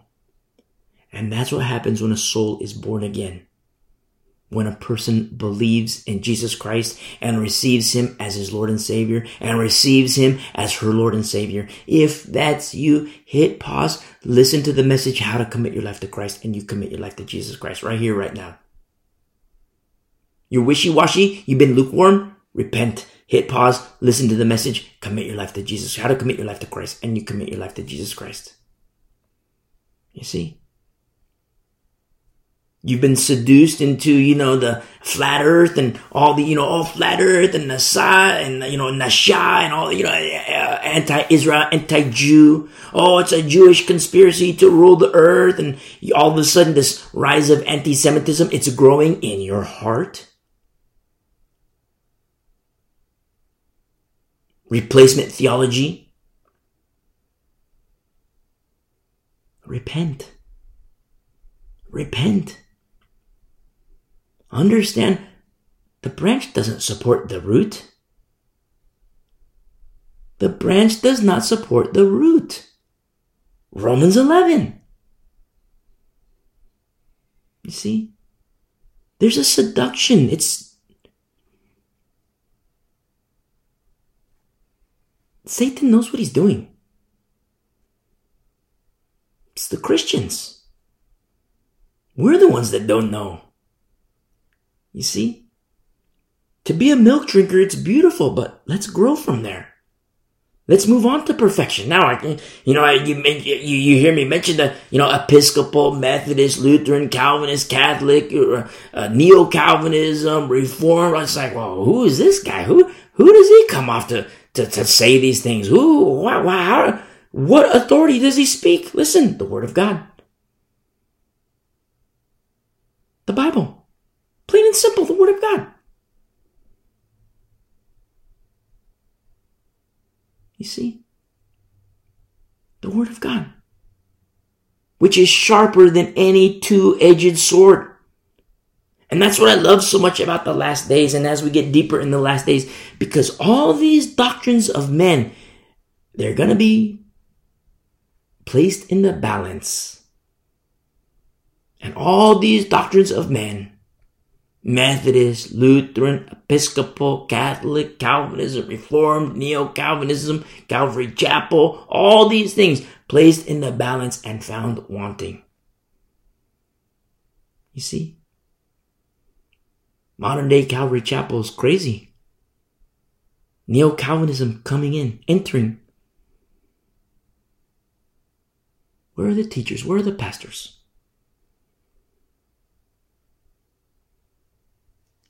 And so we see here in verse 46 However, the spiritual is not first, but the natural, and afterward the spiritual. That's when we're born again. In verse 47, the first man was of the earth. See, made of the dust. That's Adam. The second man is of the Lord from heaven, as was the man of dust, so also are those who are made of dust. And as is though as is the heavenly man, so also are those who are heavenly. Those are believers in Jesus Christ. When you are born again, not of the flesh, not of your mother, born again of the Spirit. You're born into Adam. We see in verse 48, as was the man of Adam, so are those who are made of the dust. But then you become born again in Jesus Christ, all of a sudden, and is, as is the heavenly man, so also are those who are heavenly. And as we have been born, the, as we, as, and as we have been born the image of the man of the dust, we shall also bear the image of the heavenly man. You see? And that's belief in Jesus Christ, the author and finisher of our faith, the author and completer of our faith. He's not done. He put your bones and muscles and sinews, put you together in your mother's womb. He's not done. He's not done. Only this. It requires belief in Jesus Christ. And then all of a sudden, once belief in Jesus Christ, he resumes. But now it's not a, a body of the flesh. It's a body of the spirit. You see? It's like, you know, have you ever watched like a show or something on like, you know, like when you stream a movie or something, you stream a show and then like, you know, uh, you, you stop it and watch it like, you know, a week later. It's like you start the movie and it's like, you know, something happens where like you gotta go. So you hit pause, you turn everything off and then like it's like a week later and then you start watching the show and then you don't start from the beginning. You have a little resume button and it's like, okay, you know, you hit resume and it just boom, it starts playing where you left off. It's the same with our Lord. Formed you in your mother's womb, put you together, the bones, the sinews, and then all of a sudden you're born, and it's like, you know, he put you together, you're born, it's like, boom. He stops. He stops. And then, you know, the baby turns one, baby turns two, baby turns three, four, five. And all of a sudden, as the starts to have, you know, the, the, the building blocks of faith. Remember, eternity is written on the heart. That Ecclesiastes, every single person was born this way. There's a, a, a measure of faith given to every man, but understand that faith can grow. Remember our study in well, I mean, we, we said Romans, Colossians, Thessalonians, Corinthians. It's kind of everywhere. Faith can grow. And then you see, you know, five years old, faith is growing six, faith is growing seven, faith. And all of a sudden, baby girl says, you know, I believe in Jesus Christ. She's 11 years old. She's 13 years old. She is nine years old. And Baby girl says, I believe in Jesus Christ. I'm a Christian. I believe in Jesus Christ. Now, if you're in a defunct church, the pastor will say, well, you know, she's too young. She's got to memorize this and memorize that and give this big speech and memorize this and all the catechisms and recite this. Uh, no, that's what happens when you're in a defunct church under a defunct teacher, under a defunct pastor. That's what happens. You never see it in the Bible. I mean, look at the eunuch, you know, the Ethiopian eunuch the Ethiopian eunuch, you know, like, what must I do to be saved? You know, what's stopping me from being baptized right now? You don't see Philip saying, well, you got to memorize the uh, this and this and this and that. You got to memorize the catechisms. No, Philip's like, listen, let's handle business. If you believe with all your heart, hey, let's handle business. Boom, baptized right there. Beautiful. But if you're in the defunct, that's what happened. Oh, you gotta memorize this, you gotta memorize that. What I say is get out of the defunct. So baby girl's 10 years old and says, you know what? I believe in Jesus Christ. I commit my life to Jesus Christ. You know what the Lord does? Hits the resume button. Boom. Resume. And he continues to build. He continues to work. The flesh, according to the flesh, that's done. That was done inside the womb. the put in motion our, you know, the growth process. According to Adam, according to the flesh. Put you together in the mother's womb, and then, you know, you're born, you know, you're a, fresh baby, you know, your first, first breath of oxygen. I mean, you know, through your nostrils. Baby's born, and, you know, it's like, you know, pause. The Lord hits pause. And then all of a sudden, baby girl's 10 years old. I believe in Jesus Christ. I want to commit my life to Him. And I do commit my life to Him. Okay. And then the Lord hits resume. The flesh is done, but now it's of the Spirit. You see? Faith starts to grow. You see? It's beautiful. Beautiful. And don't forget that whole time there's going to be attacks because Satan doesn't want baby girl to believe. And so what does he do? He tricks the parents. He goes to the head, he goes to the dad and lures the dad with sex and drugs and alcohol and starts to destroy the home. Why? So that baby girl who believes in the promises of Jesus Christ, so Satan can come back to her, to destroy the marriage, destroy the husband, destroy everything, so Satan can come back to her because she's a young believer, and then all of a sudden say, "Hey, I thought, I thought God said that you know the things were going to be good. How could a loving God do this?" Now, baby girl's her world is rocked. That's what happens. Satan doesn't play fair. I mean, if you watch a boxing match, you know, there's a referee in there. You see the punch. Sometimes the ref stops the fight. Sometimes, you know, he, you know, pulls them apart. You know, too much resting over here. They, the guys, you know, they rest on each other. No biting the ears. And, you know, the, the ref comes in and separates and, you know, does all these things. It's refereed. Satan? He doesn't fight fair. He fights cheap. Cheap shots. And not to just beat up to kill, to destroy, to drag to hell. That's what happened. That's, that's, that's, that's how he works. That's his modus operandi.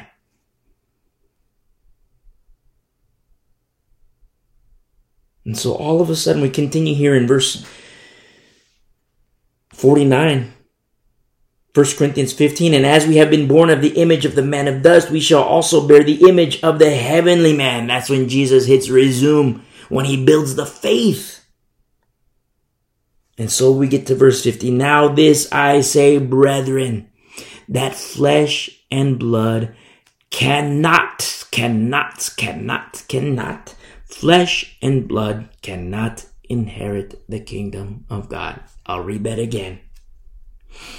Now this I say, brethren, that flesh and blood cannot, cannot, cannot inherit the kingdom of God. You see, when a person is born of the womb and the Lord hits pause, Satan, he never, ever, ever wants anybody in anybody's heart, he never wants the Lord to hit resume. You see? And the Lord hits resume when a person receives Jesus Christ as Lord and Savior. And the Satan, he'll go through great lengths to prevent that from ever happening. Why? Because he knows that flesh and blood cannot inherit the kingdom of God. He knows. Don't forget the, the census in Numbers. First generation, dead. Second generation, passage into the promised land. For you and me, first generation, born into Adam, born of the flesh second generation, we die in Christ. Spiritually speaking. Remember, water baptism, water baptism is like a grave site. Born into Adam, born into flesh, born of, of uh, uh, born of the earth. That guy's dead. That lady's dead. That guy, that boy is dead. That girl is dead. I don't care how young you are. I don't care how old you are. You become a believer in Jesus Christ. Water baptism, that's your burial site. First generation, according to Adam, dead. You see, the Lord hits resume, and that's a new creation in Christ. Second generation, promised land. Just like we see in Numbers. You see? Now we read verse 50, you know, no, uh, uh, that the flesh and blood cannot inherit the kingdom of God. Satan doesn't want anybody to be born again. He doesn't want anybody to be born again. But where are the warriors? Where are the fighters? And I don't mean like, you know, fighters like, you know, a, you know, a little punch here, a little kick there. I'm talking about the warriors who get down and dirty. Metaphysically speaking, spiritually speaking, righteously speaking. But I'm talking about down and dirty, like we see in Paul, like we see in Silvanus and Timothy. That wasn't us. Remember Paul? Yeah, Paul.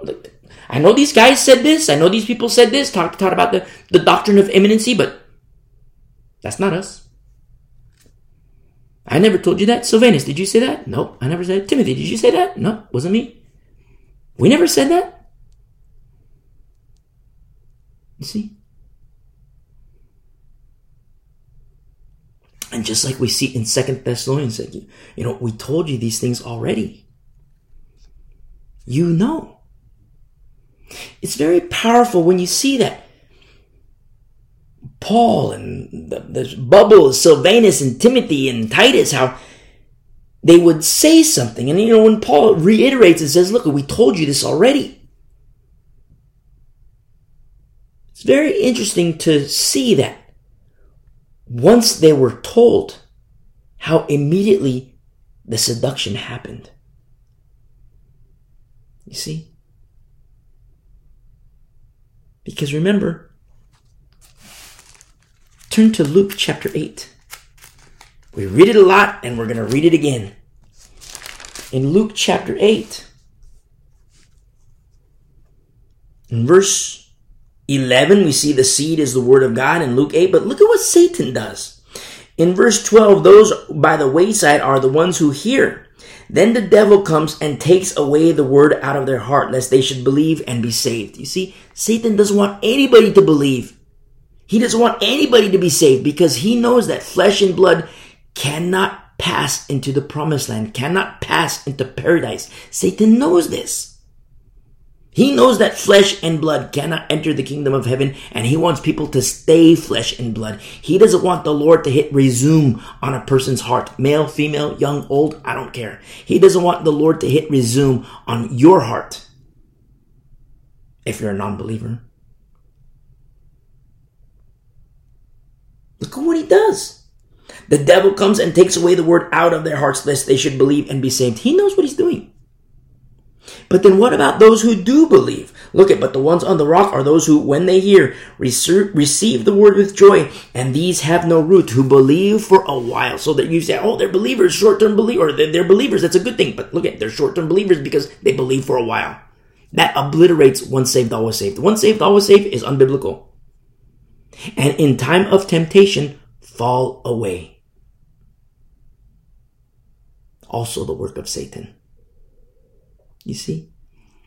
Non-believer, Satan, he'll, he, go, he, takes the, the word out of their heart. Verse 12. Non-believer, you hear the word of God. You might be a non-believer right here, right now.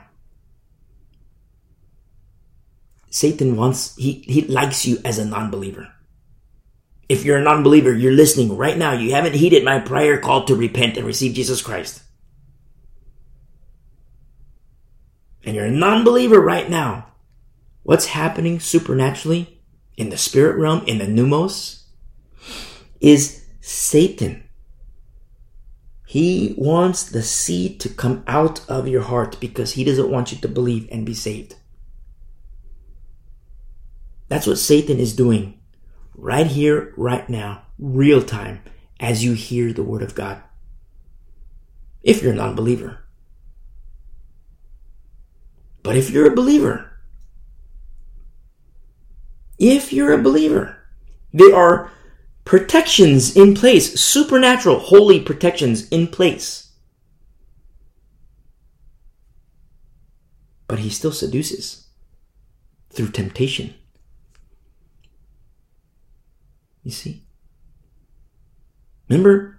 Oh, you know, Jesus won't lose any of us. Jesus won't lose any of us. It's true. The Bible does say that Jesus won't lose. But then at the same time, understand just like the example we gave, you know, in our study through uh, uh, uh, Galatians, Ephesians, Philippians, Thessalonians, we, we mentioned it quite a bit, but you know, you tell baby girl, hey, baby girl, I'm going to go prepare a place for you. Just stay here, baby girl.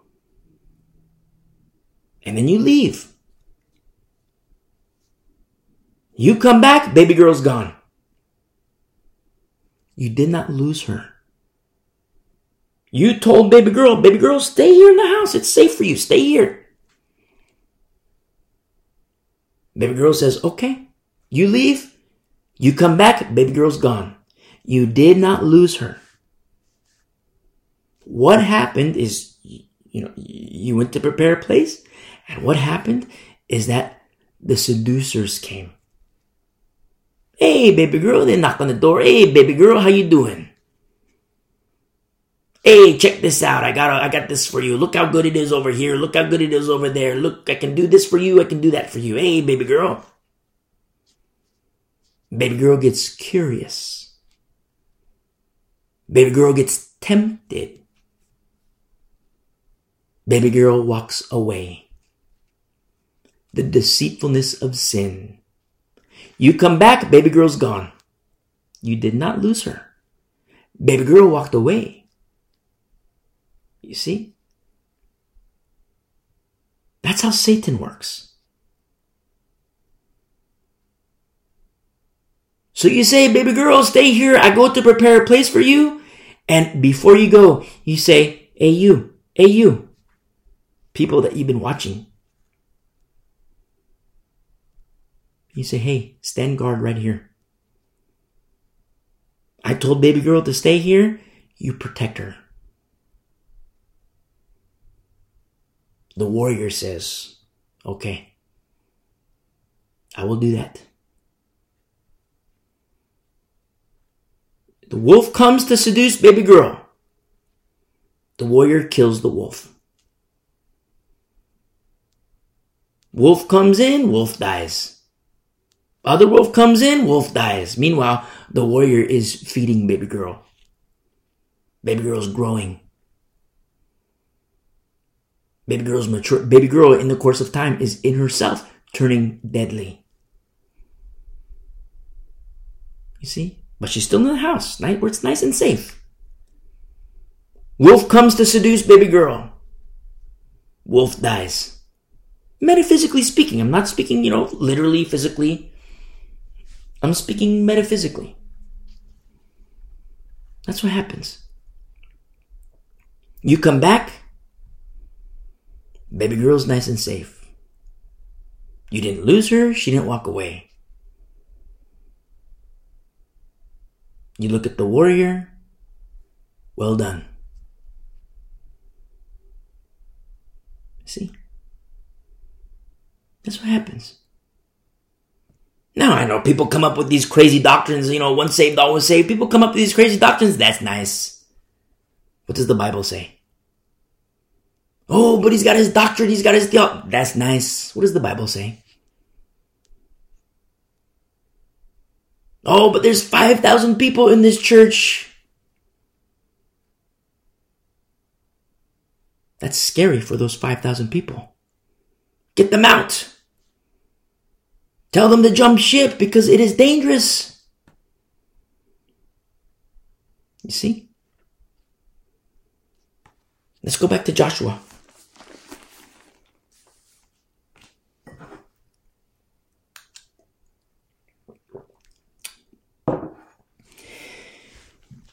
Joshua 16, that the waters which came down from upstream stood still and rose in a heap very far away at Adam, the city that is beside Zaretan. So you see, Adam and Zaretan means to pierce. Very interesting. As new covenant believers, we see things differently. It's not just geographic Adam, not just geographic Zaretan. You see something spiritual in play here. Observe Israel according to the flesh. According to the flesh. According to Adam, But in the future, upstream into the future, where the water is, there's something else. There is a piercing that will happen.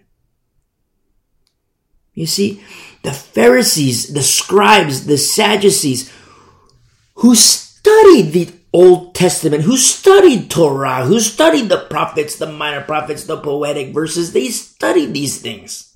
I don't mean to say these things, but these truths. They study it. They should have been the ones to know. But because of pride and arrogance and blindness, which was a result of their own disobedience. Remember, the Lord just does what he says he's going to do. He just responds the way he says he's going to respond. Blindness is blindness for a reason.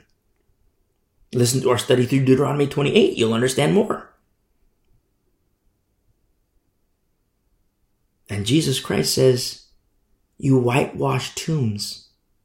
Woe to you, scribes and Pharisees! Woe to you, scribes and Pharisees! Exclamation point.